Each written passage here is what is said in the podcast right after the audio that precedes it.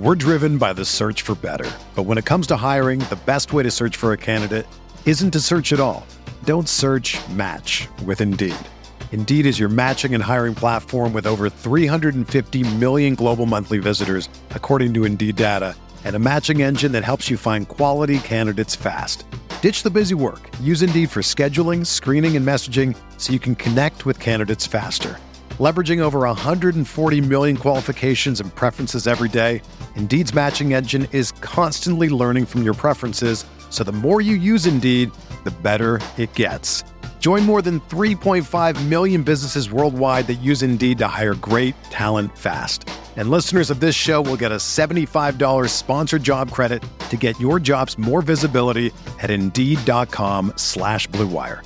Just go to Indeed.com slash Blue Wire right now and support our show by saying that you heard about Indeed on this podcast. That's Indeed.com slash Blue Wire. Terms and conditions apply. Need to hire? You need Indeed. This podcast episode is brought to you by Coors Light. These days, everything is go, go, go. It's nonstop hustle all the time. Work, friends, family expect you to be on twenty-four seven. Well, sometimes you just need to reach for a Coors Light because it's made to chill. Coors Light is cold lagered, cold filtered, and cold packaged. It's as crisp and refreshing as the Colorado Rockies. It is literally made to chill. Coors Light is the one I choose when I need to unwind. So when you want to hit reset, reach for the beer that's made to chill. Get Coors Light in the new look delivered straight to your door with Drizzly or Instacart. Celebrate responsibly. Coors Brewing Company, Golden, Colorado. Love a good deal? Sail into the season at Banana Republic Factory's Mega Labor Day Sale. Entire store fifty to seventy percent off. Dresses from nineteen ninety-nine dollars, polos from sixteen ninety-nine dollars. Find your nearest store or shop online only at Banana Republic Factory. What does fantasy football have in common with Scrabble and Yahtzee? Is it a game of luck or a game of skill? We're talking strategy on RotoViz Radio.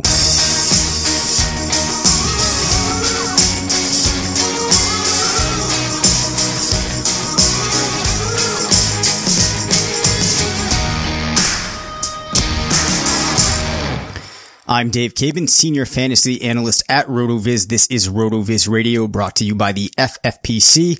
I'm joined by a man who has the skills necessary to roll a Mandelbaum crepe. You know him as Matthew Friedman, Editor-in-Chief of Fantasy Labs, part of the Action Network.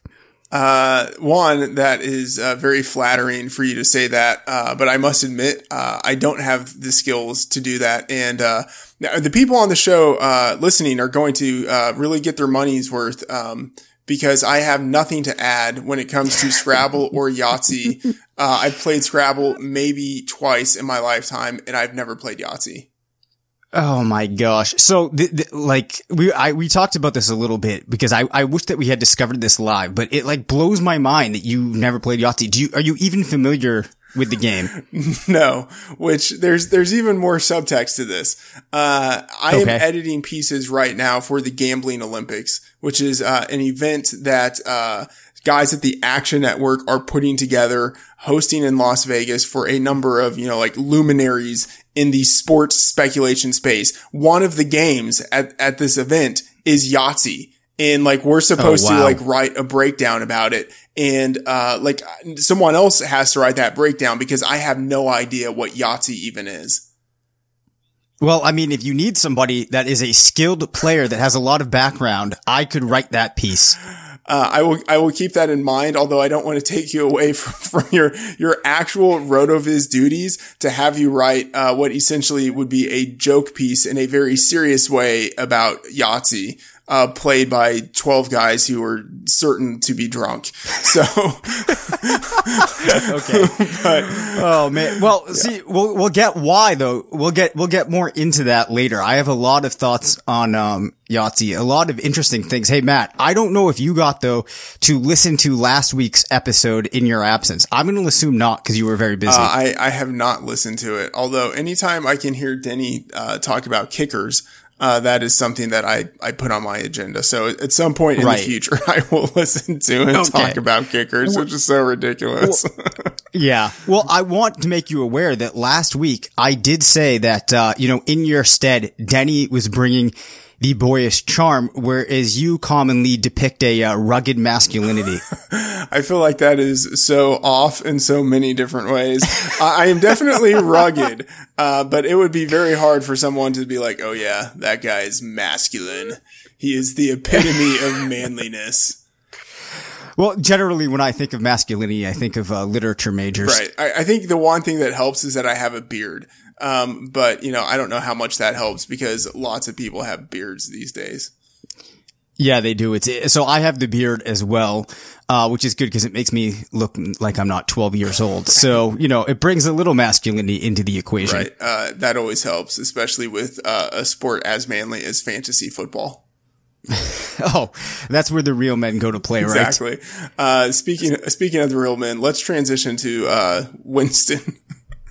Oh gosh. Oh man. Um, that's an interesting segue. Uh, so we'll leave all of the stuff out. We don't need to get too sanctimonious. Obviously, this guy's just a bit of a jerk just when you look at his overall track record.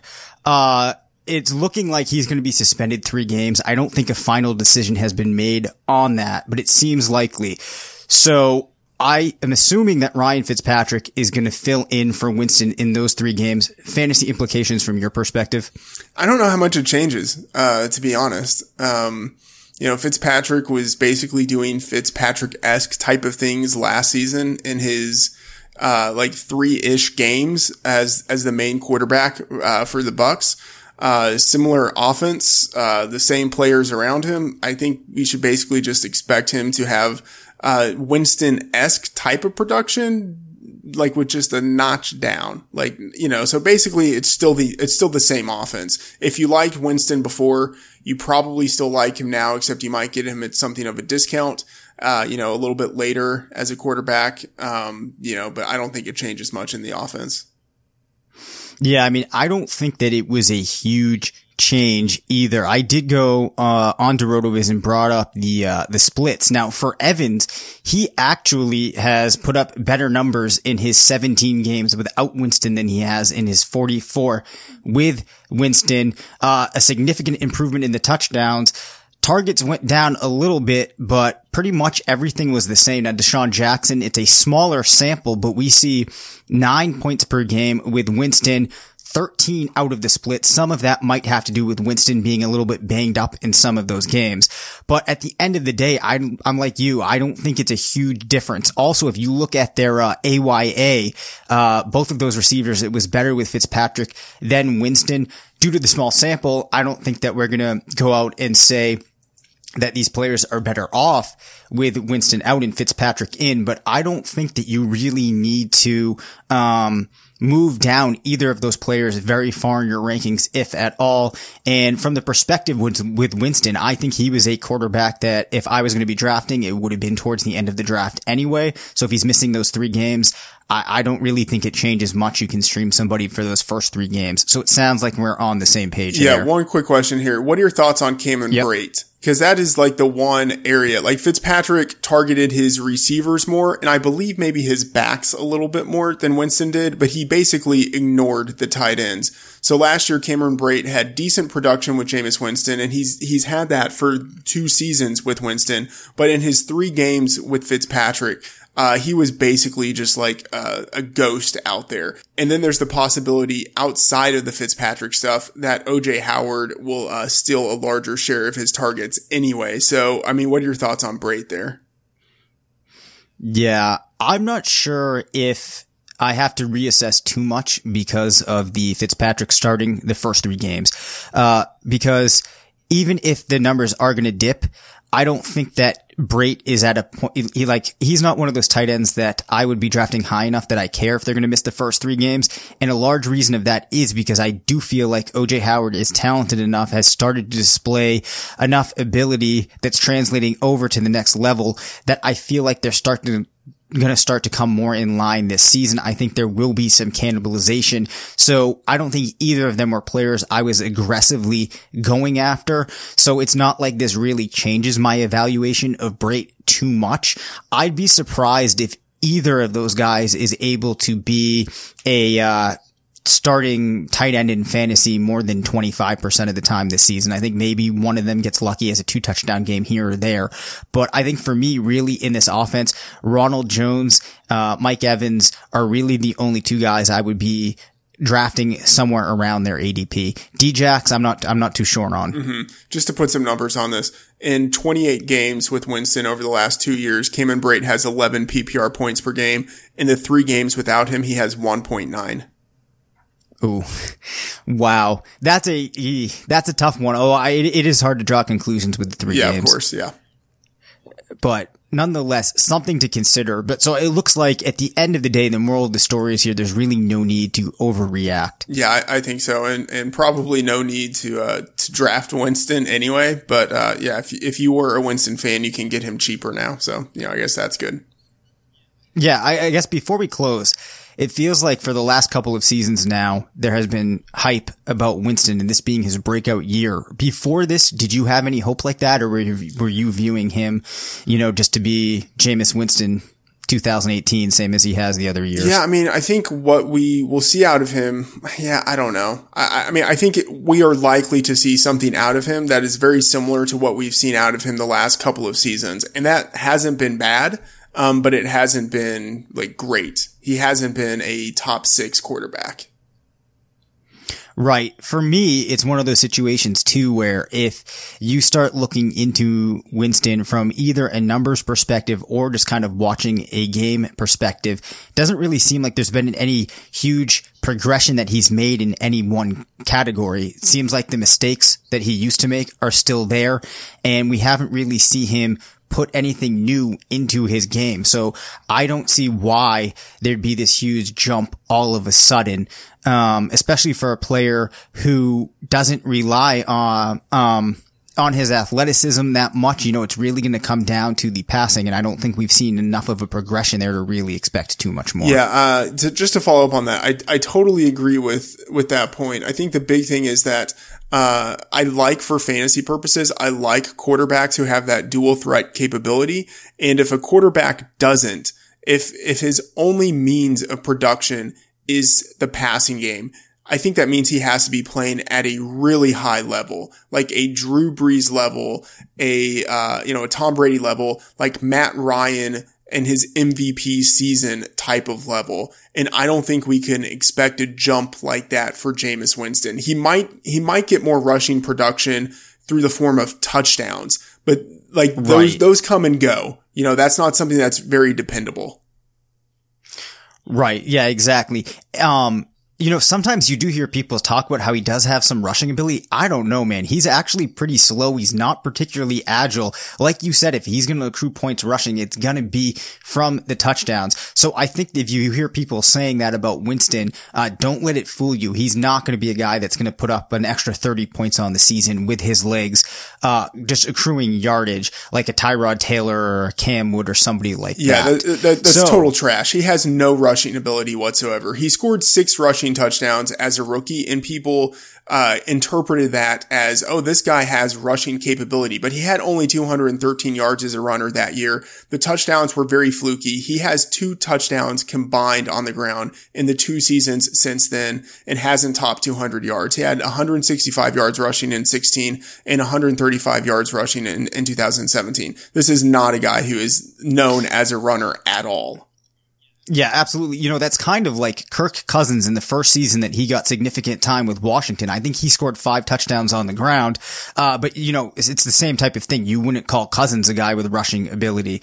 Uh, you know, and, and Winston too, like if you want to talk about quarterbacks that have some rushing ability, point to a guy like Trubisky that actually showed good metrics at the combine or something like that. Right. You know, Winston is slow by all accounts. Right. I mean, it also helps if like normally, uh, like rushing capability is something that does translate from college to the N F L. Like if a guy's a decent scrambler in right. college, he tends to carry that over with him professionally. Winston wasn't a guy who was a runner in college. He was just a, a very classic pocket passer. That's what we see in the N F L.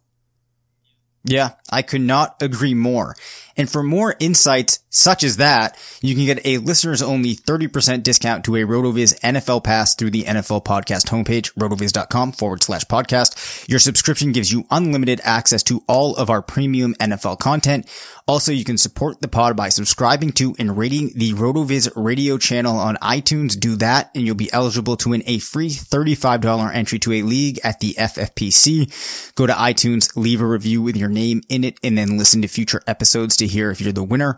Also, if you're interested in being in an F F P C league with some of the RotoViz writers and podcasters, email us at rotovizradio at gmail dot com and we'll get that set up.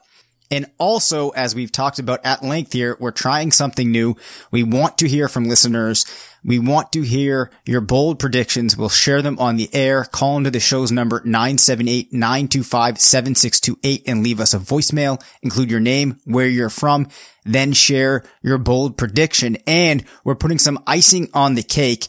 If you call in, we are going to pick one, uh, randomly, one of those voicemails, and that winner will get to have a free thirty-five dollars entry into a league at the F F P C. So again, nine seven eight, nine two five, seven six two eight. Leave us your bold prediction. We want fire hot takes. We want Denny Carter type takes. Uh, he gave us a pretty good one last time. So that's takes, T A E K S, because you got to be different if you're Denny, right? Yeah, Matt? With the hashtag in front of it. Yeah, I got to say, like, uh, we, we are on fire. Uh, we're about fifteen minutes into the show, and we've talked about uh, Yahtzee, and uh, we talked about Winston, and we've done a live read. We are, like, really giving the people lots of value here.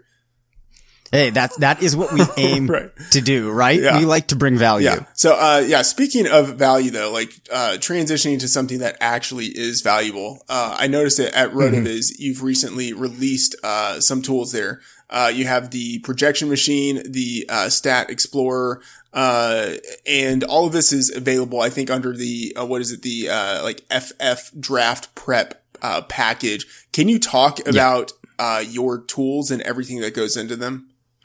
Sure. So this is something that I started um just building tools um in Excel uh, probably like six or seven years ago. So for some background, I'm a C P A, so I spend a lot of time in Excel.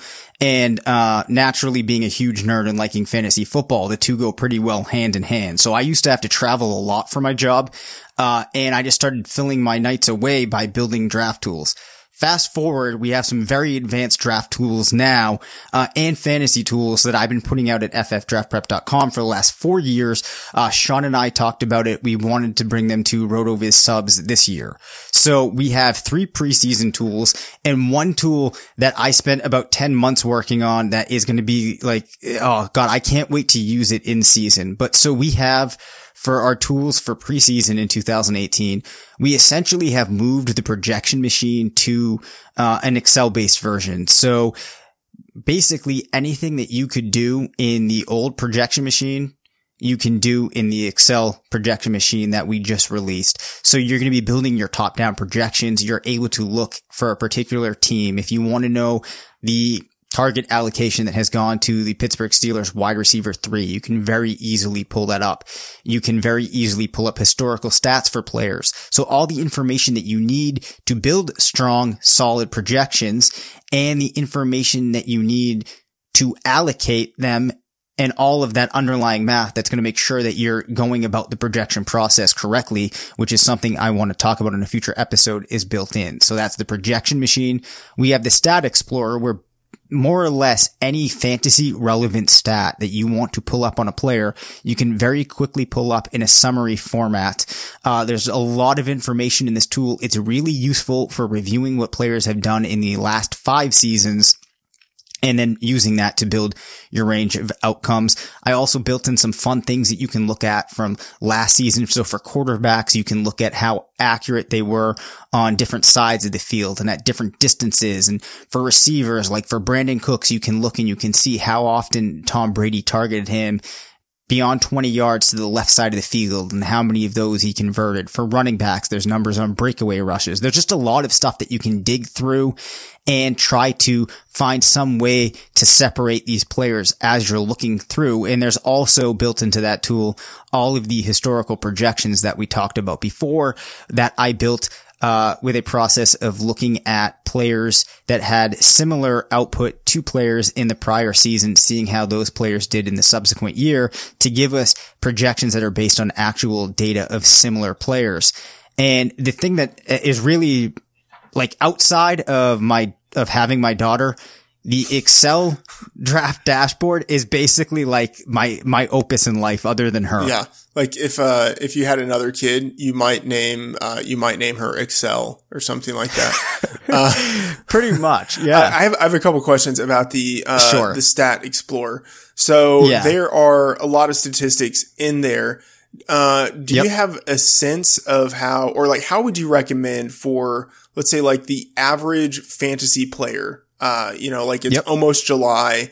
This person is starting, you know, now to do, uh, to do research for the upcoming season. How do you think that person should go about using that tool? Like what are, what are the statistics the person should be researching to find some sort of edge that will benefit how they play fantasy football?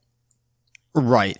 Well, I think the first thing that you want to do is you want to go in and look at where a player has been taken historically from an A D P perspective, which is all built in there. And then you see if this year they're being drafted at a spot that's radically different. And then you look through their stats from last year, you consider their situation, and you say, has that much changed that we should see this big of a fluctuation in A D P? That's one of the first things that I look at. Then from there, I look at how their career has trended, um, to make sure that I'm not getting sucked into any outliers from the prior year. Uh, and then from there, I'm going to look at the type of stats that they normally accrue. Were there any in the prior year that don't line up? So were they over efficient? So if you go back to, as you mentioned earlier, like Matt Ryan in that season that he had, what was two years ago now, you're going to be able to very easily see, like, for example, you can look at touchdowns per pass, per passes thrown, or it's kind of like a, there's something in there that's going to show you, uh, Matt Ryan throws a touchdown every X amount of passes. And in a year that's an outlier, you're going to very quickly see, you know, there's no way he's going to be throwing, uh, a touchdown every ten fewer passes than he had historically and things like that. So you're kind of teasing out to build a range of outcomes. Um, and then after I look at the stuff like that, the table in the tool that I really like is there's one that shows you for every game, um, played, it kind of breaks them out. So you can look and you can see in two thousand thirteen, what percentage of games did Matt Ryan go above ten points, above twenty? How often was he a Q B one? What percentage of games was he a Q B two? And we have that for running backs, tight ends, wide receivers. So one thing that you might hear a lot too is about players like Deshaun Jackson being a boom or bust player. But if you go in and you look at the numbers and you look at how often they're going over, he's going over twenty or twenty-five points and how often he's going over ten, fifteen plus points, you'll see that that lines up with a lot of players that you might consider as, uh, quote unquote consistent. Cause I hear a lot of talk about stuff like this. Um, and, and the research that I find, and when I look at these numbers in these tables, I can see that a lot, in lots of cases, statements that are being made aren't true. So I like to look at that to also get a sense of this player. If I'm drafting him, what's he going to look like on my team? Julio Jones, I tweeted about this today. People are talking about his production all coming from a couple of games, but that's just not true. In the last three seasons, Julio has finished uh, as a wide receiver one on a weekly basis thirty-seven percent of the time. So this is a long-winded answer, but it's basically just starting by looking at a player's A D P, assessing their situation, thinking about what has changed and looking at what they've done and seeing if it supports that current A D P that they're at, and then thinking about how can this build into a range of outcomes. You can also look at the historical projections that are in there. So does that kind of make sense? Yeah, it, it does. In terms of statistics, um, what are the – so so you'll you'll start out kind of by looking at A D P and uh, you'll yep. compare uh, year over year. And if there's a drastic difference – then you start to dig into uh, the previous season's numbers to see if there was some sort of change in usage uh, or, yep. or or things like that. What, like at that level, what are the numbers that you're really looking for? So let's say like someone – think of like Allen Robinson, where one year yep. in his second season he had like fourteen hundred yards, fourteen touchdowns. The next year he had uh, almost the same number of targets, like very similar – uh, usage in that, you know, in that regard, but his efficiency numbers were horrible. So like, what would you have projected moving forward for him if he had indeed been able to play a full season, uh, in two thousand seventeen? Like, what would you have expected for him? Right. So like in a case like that, what I'm going to do is I'm going to look at other receivers that I consider to be of this, the same type of caliber. So I would look at other guys that were wide receiver ones on their team, other guys that I view as fairly talented. And for them, for touchdowns, I would look at their, um, number of targets per touchdown, which is built in. And I would look and, you know, I, I don't recall off the top of my head and I don't have the tool open, you know, what those numbers were, but I would compare them to other players. And, uh, you know, if you see a player that was way above those other players at that same type of level, you know, you, pro- you start to re- regress it down to the mean kind of, and then you project it out. So, you know, in some respects, it's not so much about finding that really accurate number, but it's just understanding that you you have to expect some regression, that you can't be looking for what you got last season.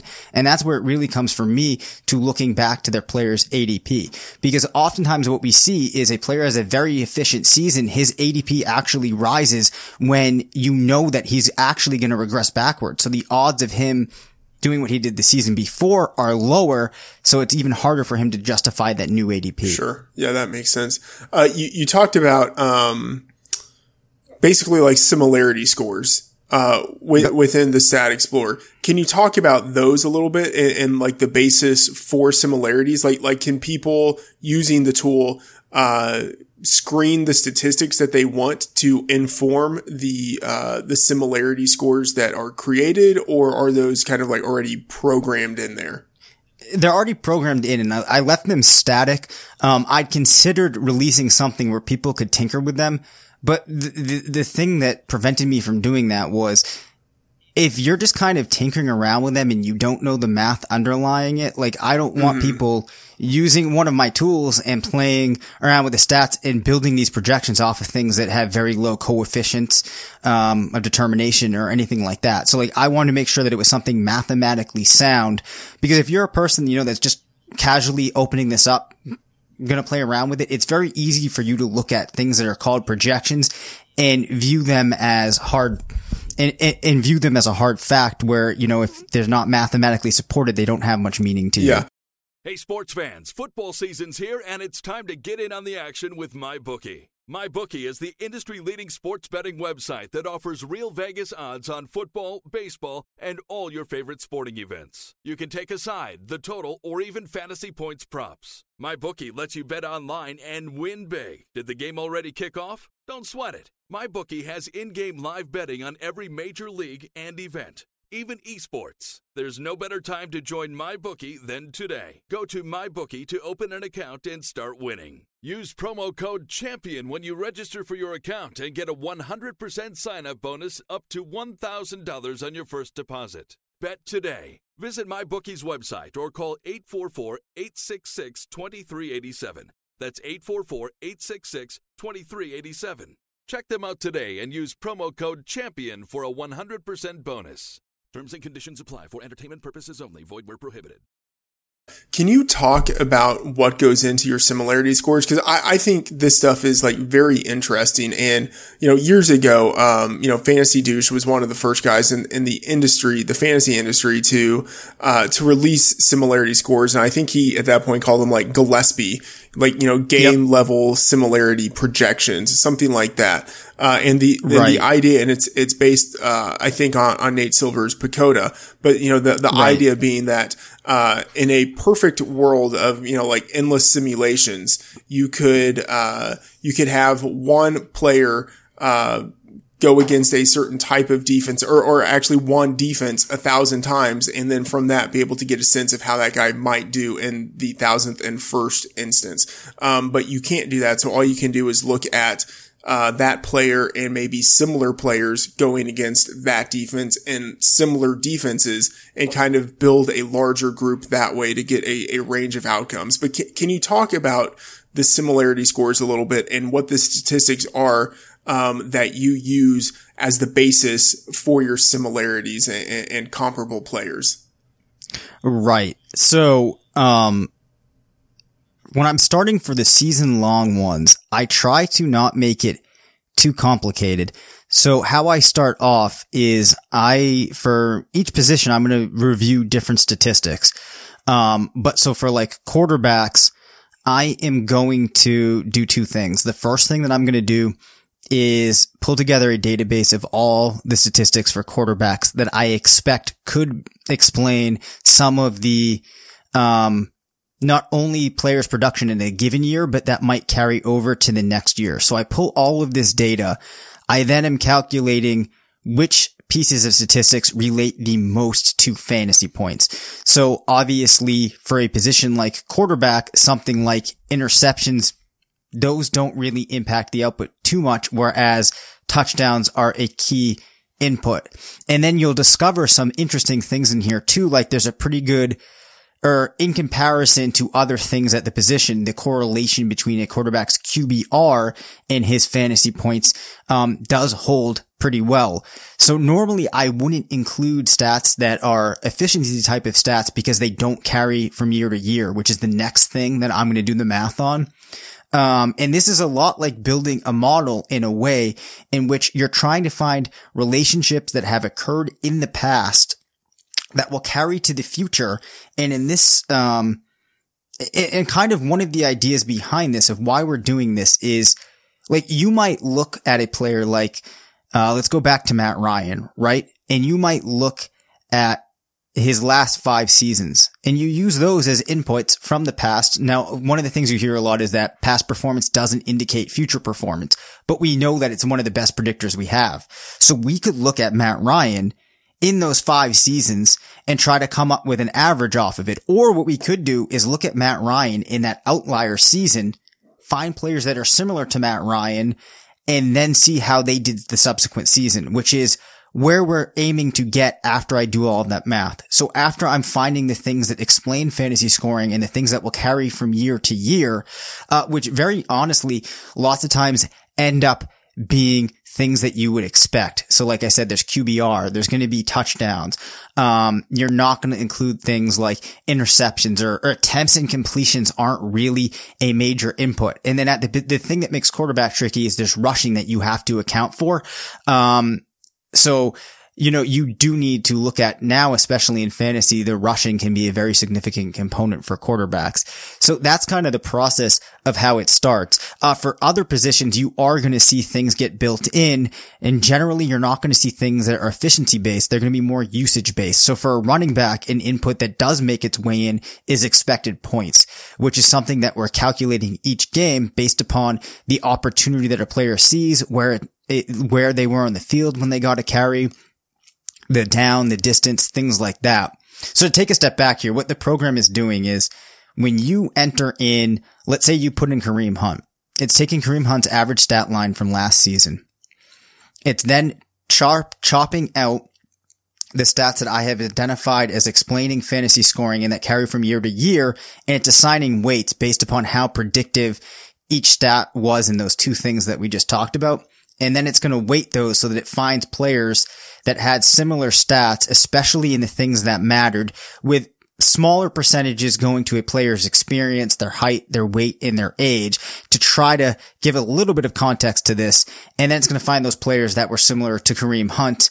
And it's going to take the top twenty matches, look at their season that occurred after their match season, and it's going to chop off the bottom twenty-five percent, chop off the top seventy-five percent to try to give us an expected range. So we now have a projection that is based upon actual historical data. So we have real inputs going in to build a range of outcomes.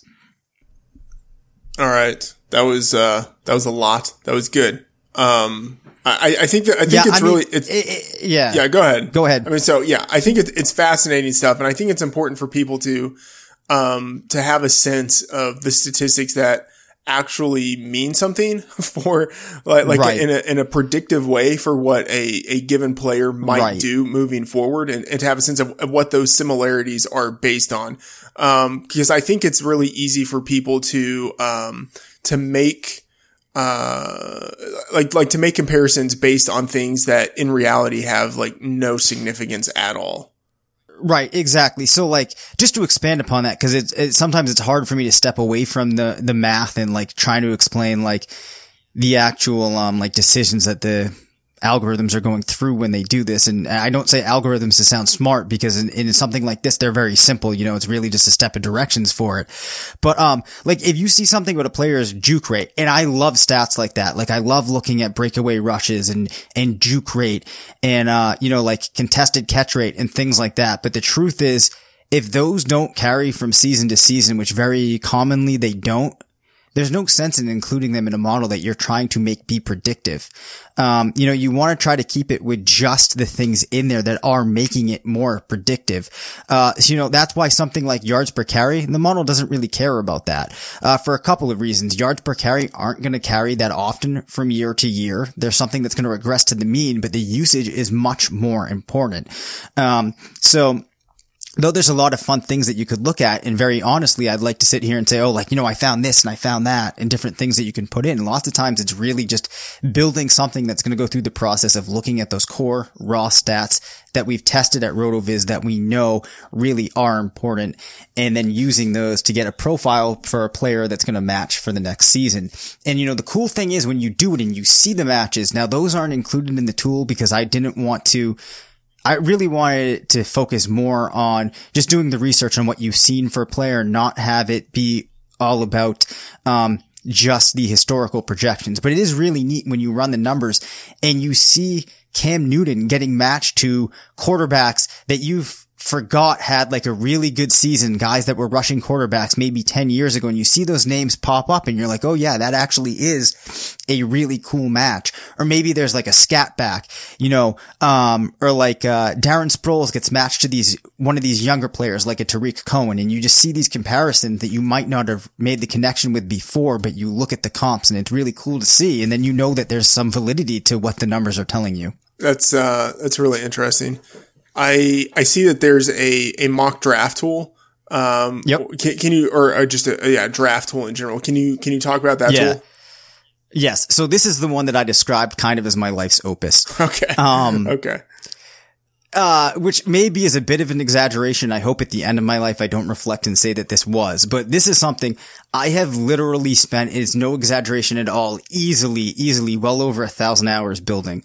So when I first started really getting into fantasy, I wanted a tool that would um just give me the pertinent information that I need and organize my draft. Like the thing that I didn't like was most of the time when you're using a software for your league, whether it's an E S P N or a Yahoo or C B S, you're really just getting a list of players that are in the order of how the experts for that site have ranked them. And that's informing A D P.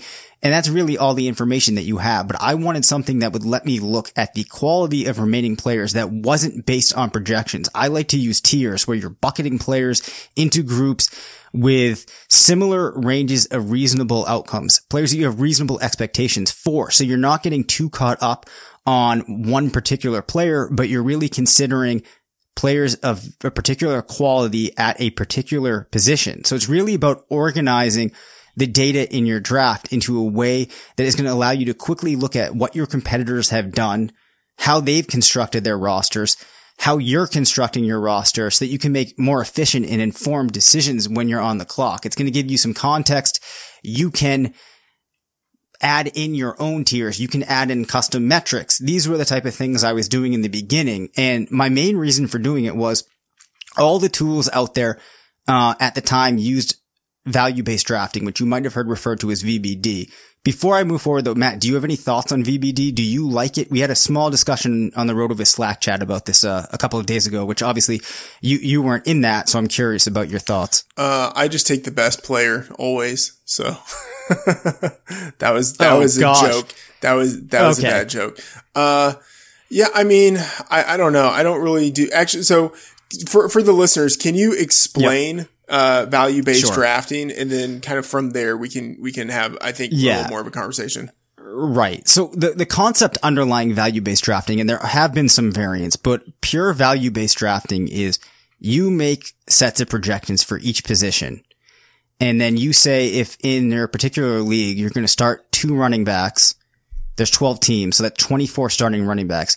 You use the projection for the twenty-fourth running back as a baseline, and you value every running back uh with the equation of projected fantasy points less projected fantasy points for running back twenty-four. So the theory is the higher the positive answer to that equation is, the more valuable that running back is, and the lower or more negative that number is, the weaker that player is. And then that way you're supposed to be able to compare across positions. So you would, when you're drafting, if the highest positive is a quarterback that has seventy-five plus, so there's seventy-five plus against the baseline, you would draft the quarterback. Just like if the highest positive figure at that point was a plus twenty-four running back, you would draft the running back. Um, so that's really what value-based drafting is. You're setting a baseline and you're looking at each player as how much better his projection is, is than the baseline at that position. And the theory is, and then you would draft the position in which that player, and you draft that player that has the highest positive. Yeah. So, you know, when you explain it like that, uh, it, it makes sense. Like it, it seems as if like, oh, that's, that's a good idea. And at the time yep. when this, uh, this system, Uh, or this methodology of, of viewing draft value was created, it made sense. And so I think it, it like, it revolutionized the way that people do look at drafting. And, and so that is good. Uh, I just, yep. I think that there are some, some holes in it. And, but, and, and so like, I'm not saying that like as if I'm sounding like a dick or something. It's just like in, yep. in every methodology, there are always holes. And so I think the, right. the goal is you, you try to take the things that are good, uh, and, and like forward moving, uh, with each perspective. And then you, you add that to the next perspective that you have. So, uh, I'm not a slave to value-based drafting. Yep. Um, but it is sort of like in the way that like value-based drafting sort of creates baselines, like value-based drafting itself is kind of like the pre, like the preliminary baseline sort of, uh, in yep. which like I, I enter drafts or like in which I like create a big board for a draft, but like, like by the time you look at like the final product of my rankings, it looks nothing like value-based drafting. Like, you know what right. I mean? So, uh, because I just, I move things around so much, and it's based on primarily where I think I can get like actual value. Um, so if I think that I can get actual value in like, for whatever reason, like in a particular season, uh, I think there are valuable wide receivers available late in the draft that will change my rankings earlier in the draft. And that has like absolutely nothing to do with value-based drafting. You know what I mean?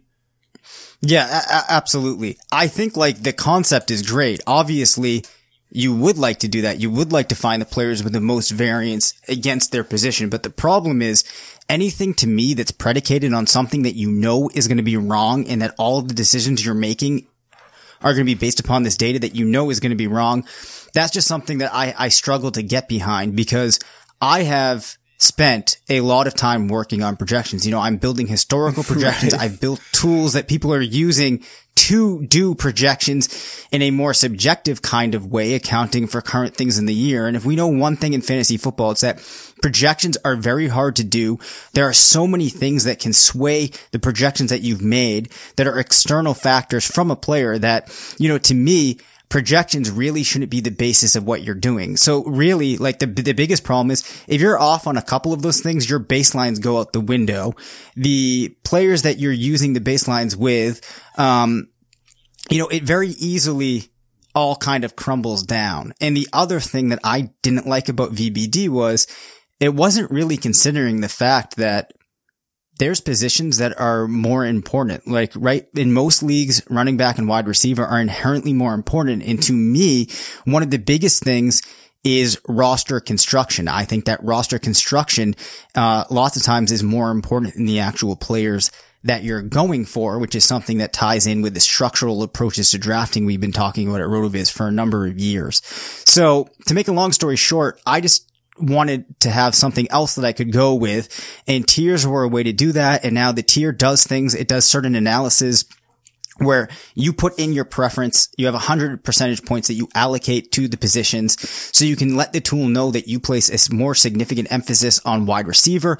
It's then looking at the uh, quality of available players, looking at the makeup of other teams in your league to identify the demand for that supply of players. And it's looking at your preferences to give you percentages of how, um, significantly you should be considering drafting each position. So if the tool knows that you really like wide receivers, it sees that there's only a couple of players left in tier one at wide receiver, and there's a lot of teams that need wide receiver. It's going to inform you that you should consider a wide receiver by giving it at the highest percentage.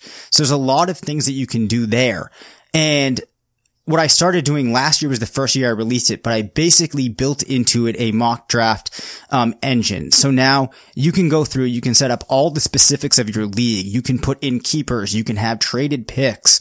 Um, you can put in A D P from a number of different sources, two quarterback A D P, dynasty A D P. You can bring in E S P N P P R if you're going to be in a league that does P B R scoring and is on E S P N. And the computer will make picks to pick against you. You can even set it up so that you can say, I'm going to be in a league where people are heavily targeting running backs. Or you can even go in so far as to assign drafting behaviors to particular teams in that league. And then you're doing a mock draft with the tool, which is helping you get used to it. And you're actually drafting against a computer that is making intelligent decisions. So I had to go in and think about the ways in which a human being would assemble their team and try to do it in ways that make sense. So the tool at every pick, it's looking at what other teams have done. It's looking at the needs for that team, the preferences that got set for that team, um, to make really well thought out decisions for that team. So you're, you're, you can do really awesome practice for your upcoming drafts. And then this year I built in things too. At the end of the draft, after your mock is done, you can look at the team that you assembled, and you can also look at every player that was available to you at that pick. And you can almost after that put together your team in a different way so you can see maybe how you could have done things better. Yeah, I like that. Uh, all of that sounds pretty fascinating. Uh, I, th- I think we should transition from uh, preseason and like draft preparation to in season yep. and, and the tool that's available for people to do weekly research. Right. Okay. This tool, ten months building, doing so much on it, but I love it. Like, I really think this is going to help people out a lot. And I really built it because I was helping people manage their teams. I was doing all my articles, building weekly G L S P projections for RotoViz, and I needed something to help me be organized to manage my teams and help other manage their teams. So I basically pulled together this tool that is pulling in, um, everything that I think would be relevant to make a weekly start sit decision or consider a trade.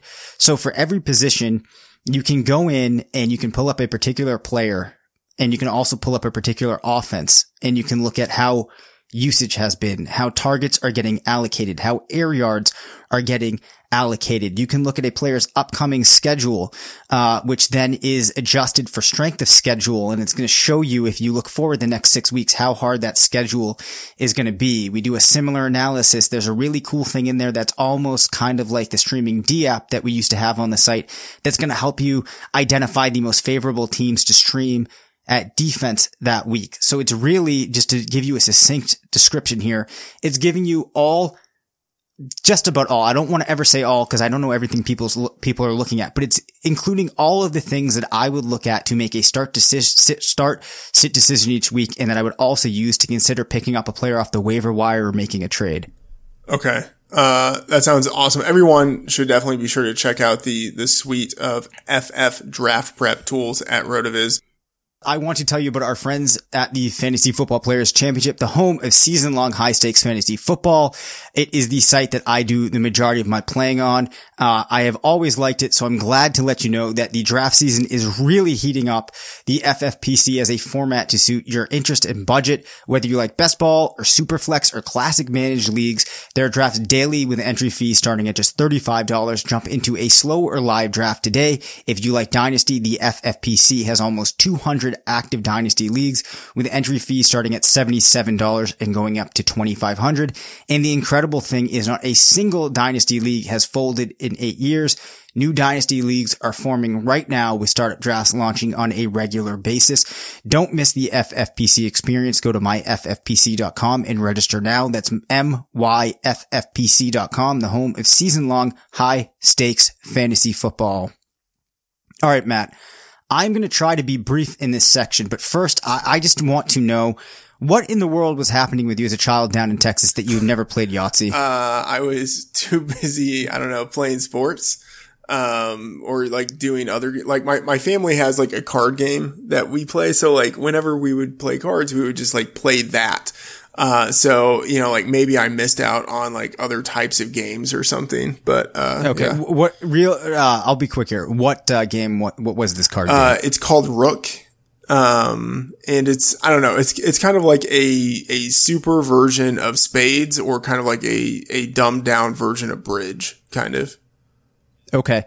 Now, actually, here's the interesting thing. I've never played either of those games. Yeah. So what's what's so wrong you with go. you?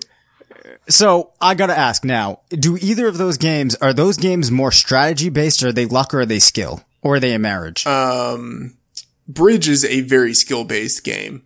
And okay. uh, yeah, so Rook, uh, the game that we played, uh, I think it, it's pretty skill-based. Uh, and, I mean, you get dealt cards, but you have to, you know, do the best with the cards that you are you're dealt, and there's definitely strategy in terms of when you play certain cards and uh, and things like that. So yeah, uh, I think it's actually very skill based.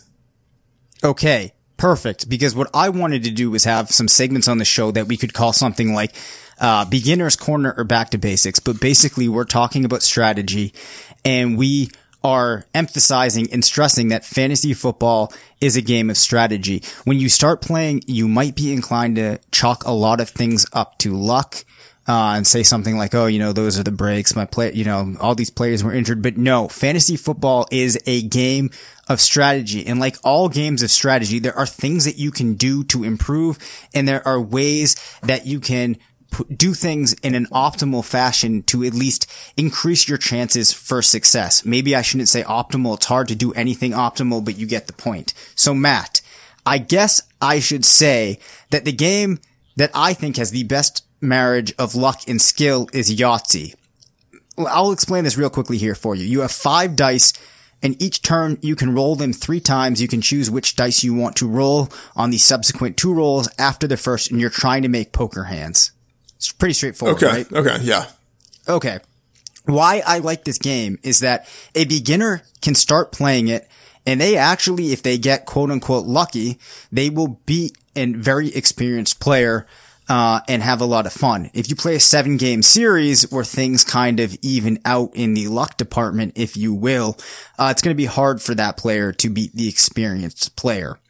Now, I think that this is kind of like fantasy football in that there are elements of luck, but when you're rolling dice, there's a lot of probability that goes into it.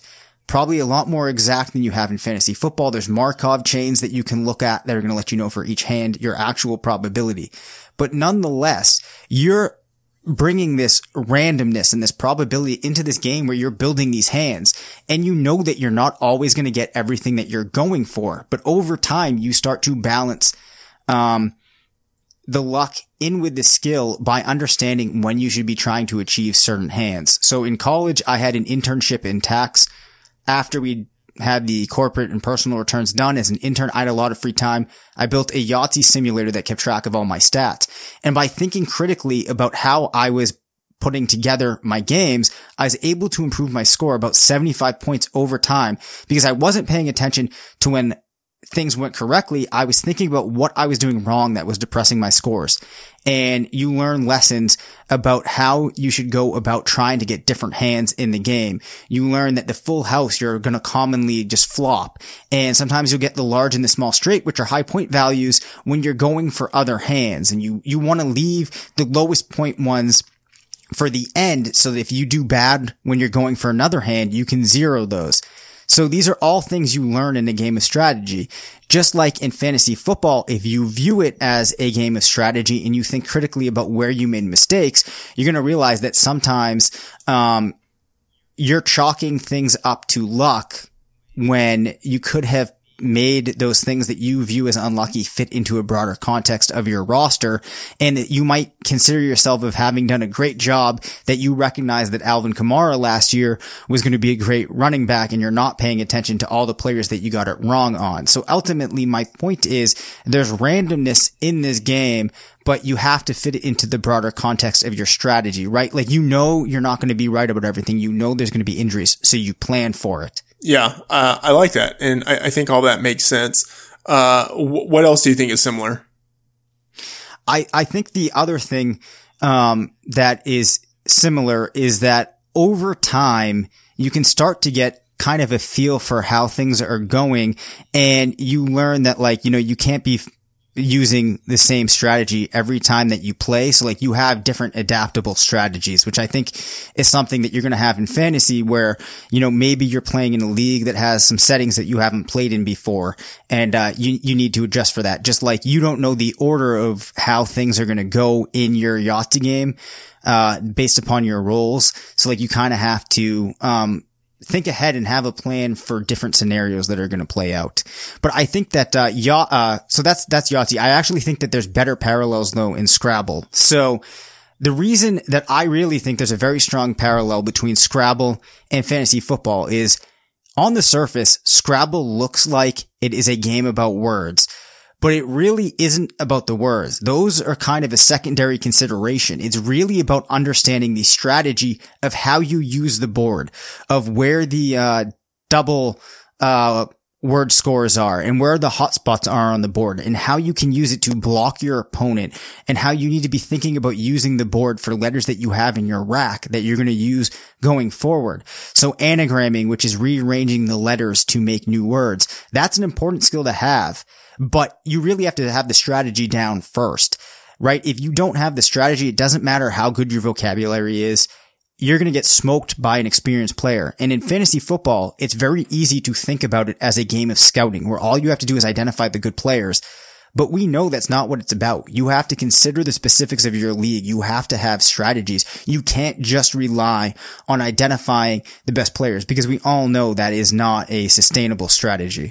Yeah, I, I like that. It's, I mean, it makes me think of, um, of Risk in a way. Like, uh, yep. what, what's important about Risk is, uh, you know, like learning, as you mentioned, sort of like the hot spots on the board and things like that. And yeah, I think, um, I think one of the, the biggest, like, kind of big picture takeaways is that it's important to think of fantasy football not necessarily as something that is super related to football. I mean, it is, but right. it's, it's a game.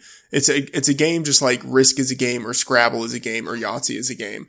Uh, and, uh, it's, I mean, it's linked to, uh, professional sports and to an event that is happening in real time. Um, but that's still like a rather superficial thing. Like, what is most important about fantasy football, uh, is like the rules, uh, and, and then like right. coming up with a strategy that fits the rules for any given league that you're in. Yeah, I mean, absolutely. This is why I always say to people, um, like when we're talking about setting up a league and they say something about how they want it to mirror real, real football. And I'm like, well, you know, if we were trying to do that, wouldn't we be, uh, drafting, uh, you know, edge rushers and guys that can protect the blind side? We're not, because this is a separate game from football. You know, it's, it's its own entity. And like you said, we have to look at it as such. So there's a couple other lessons that I learned in Scrabble that I want to mention. So, in Scrabble, a beginner player will say, oh, like, I have bad luck. My letters, my letters suck. And they'll blame losing on the bad letters. But there's things that they can do. So you start to learn that you need to turn your rack the more you play Scrabble. And that is doing whatever you can to get rid of the seven letters that you have that aren't good. So perhaps you sacrifice a turn and you exchange your letters, or you just make a f- six point word using five of your letters, because you know the longer that you hold those, the worse off you are. So net net, you'll be better if you just get rid of them. Uh, in fantasy football, sometimes you just need to cut your losses and move on from players. You need to be okay with churning through players. Even if you used a high waiver priority on a player, and after two or three weeks, the situation you expected doesn't materialize, move on. Right? So there's, there's things that you can do to move on from this perceived bad luck. Um, and maybe you have a bad start in Scrabble with bad letters. Understand that as you play, there's things that you can do to overcome that. And I think you can do that in fantasy football too. Uh, so it's not just a game of players. You need to place them into a broader strategy, uh, which would be like roster construction. And the other thing that I've taken away is in Scrabble, right?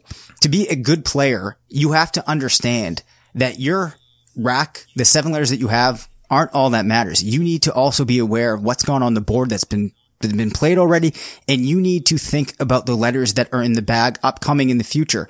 The same way that in fantasy football, your roster isn't just the players you have at any given time. You have access to this pool of players on the waiver wire, right? So you should have a liquid bench and understand that, you know, you can ship guys off of your bench and find replacement level players for them. And this is how you start taking chances, trying to find upside as the season goes along. So my overarching point is in games of strategy, um, you know, you need to think about the game that you're actually playing. Just like in fantasy football, it's not just a game of scouting.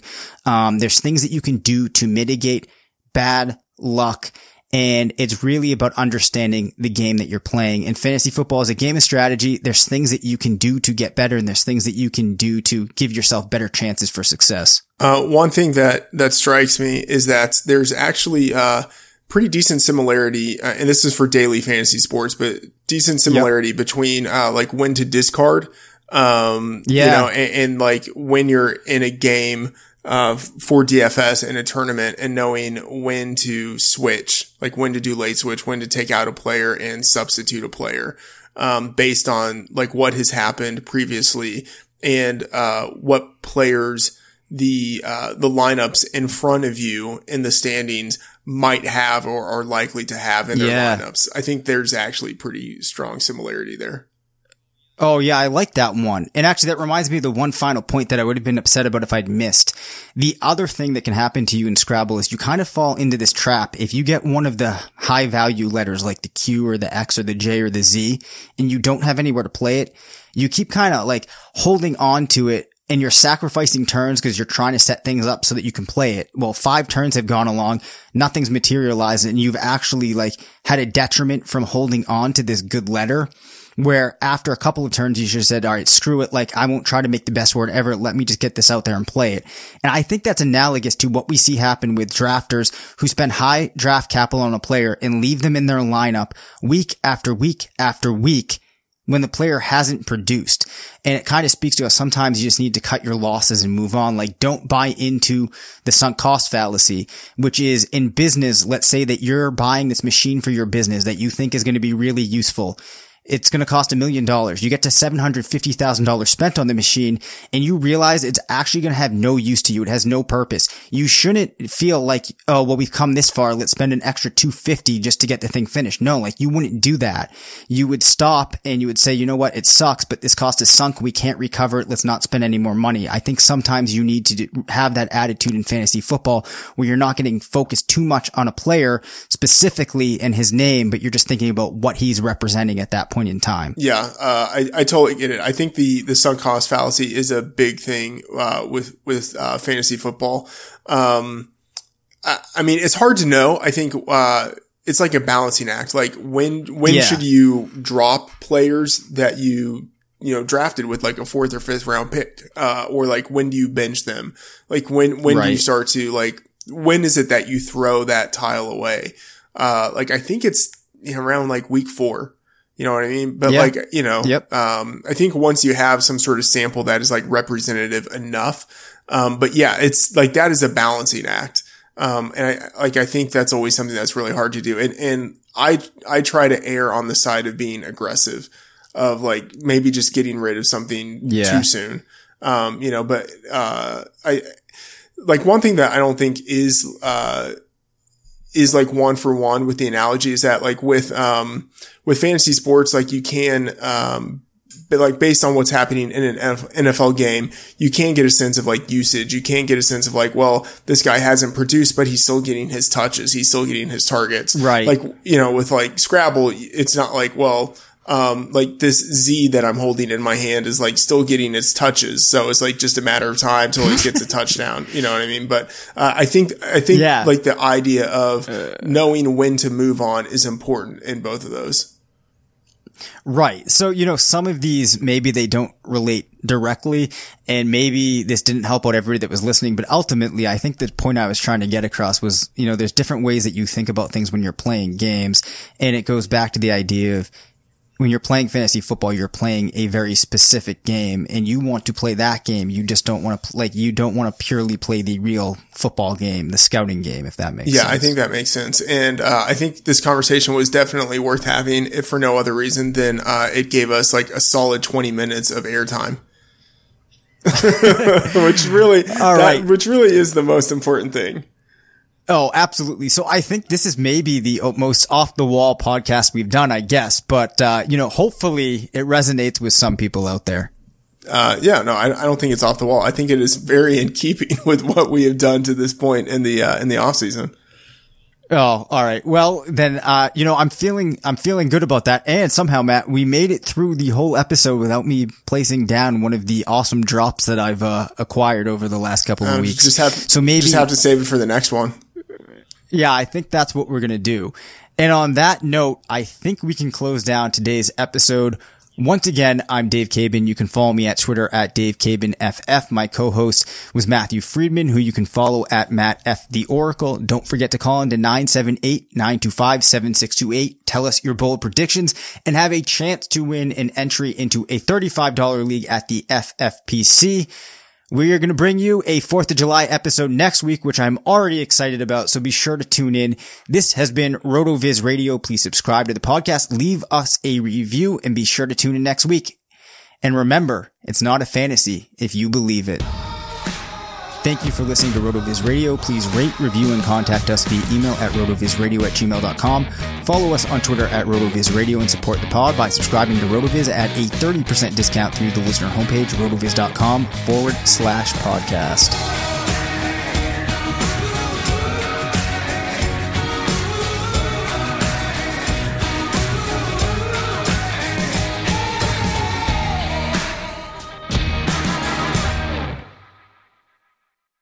Love a good deal? Sail into the season at Banana Republic Factory's Mega Labor Day Sale. Entire store fifty to seventy percent off. Dresses from nineteen ninety-nine dollars. Polos from sixteen ninety-nine dollars. Find your nearest store or shop online only at Banana Republic Factory. Love a good deal? Sail into the season at Banana Republic Factory's Mega Labor Day Sale. Entire store fifty to seventy percent off. Dresses from nineteen ninety-nine dollars. Polos from sixteen ninety-nine dollars. Find your nearest store or shop online only at Banana Republic Factory. Factory. Everyone is talking about magnesium. It's all you hear about. But why? What do we know about magnesium? Well, magnesium is the number one mineral that seventy-five percent of Americans are deficient in. If you are a woman over thirty-five, magnesium will help you rediscover balance, energy, and vitality. Magnesium supports more than three hundred enzymatic reactions in your body, including those involved in hormonal balance. From functional medicine doctors to mental well-being and female hormone experts, we all know that magnesium is the one mineral to improve all aspects of well-being and health. But which one? Magnesium Breakthrough from Bioptimizers, the trusted choice recommended by leading experts, with seven best-absorbed forms of magnesium to ensure your body receives the support it needs for overall well-being. Go to bioptimizers.com slash balance today and use code balance ten for ten percent off. Support your journey to wellness at B-I-O-P-T-I-M-I-Z-E-R-S dot com forward slash balance. Magnesium Breakthrough from Bioptimizers, your foundation to optimal health and vitality.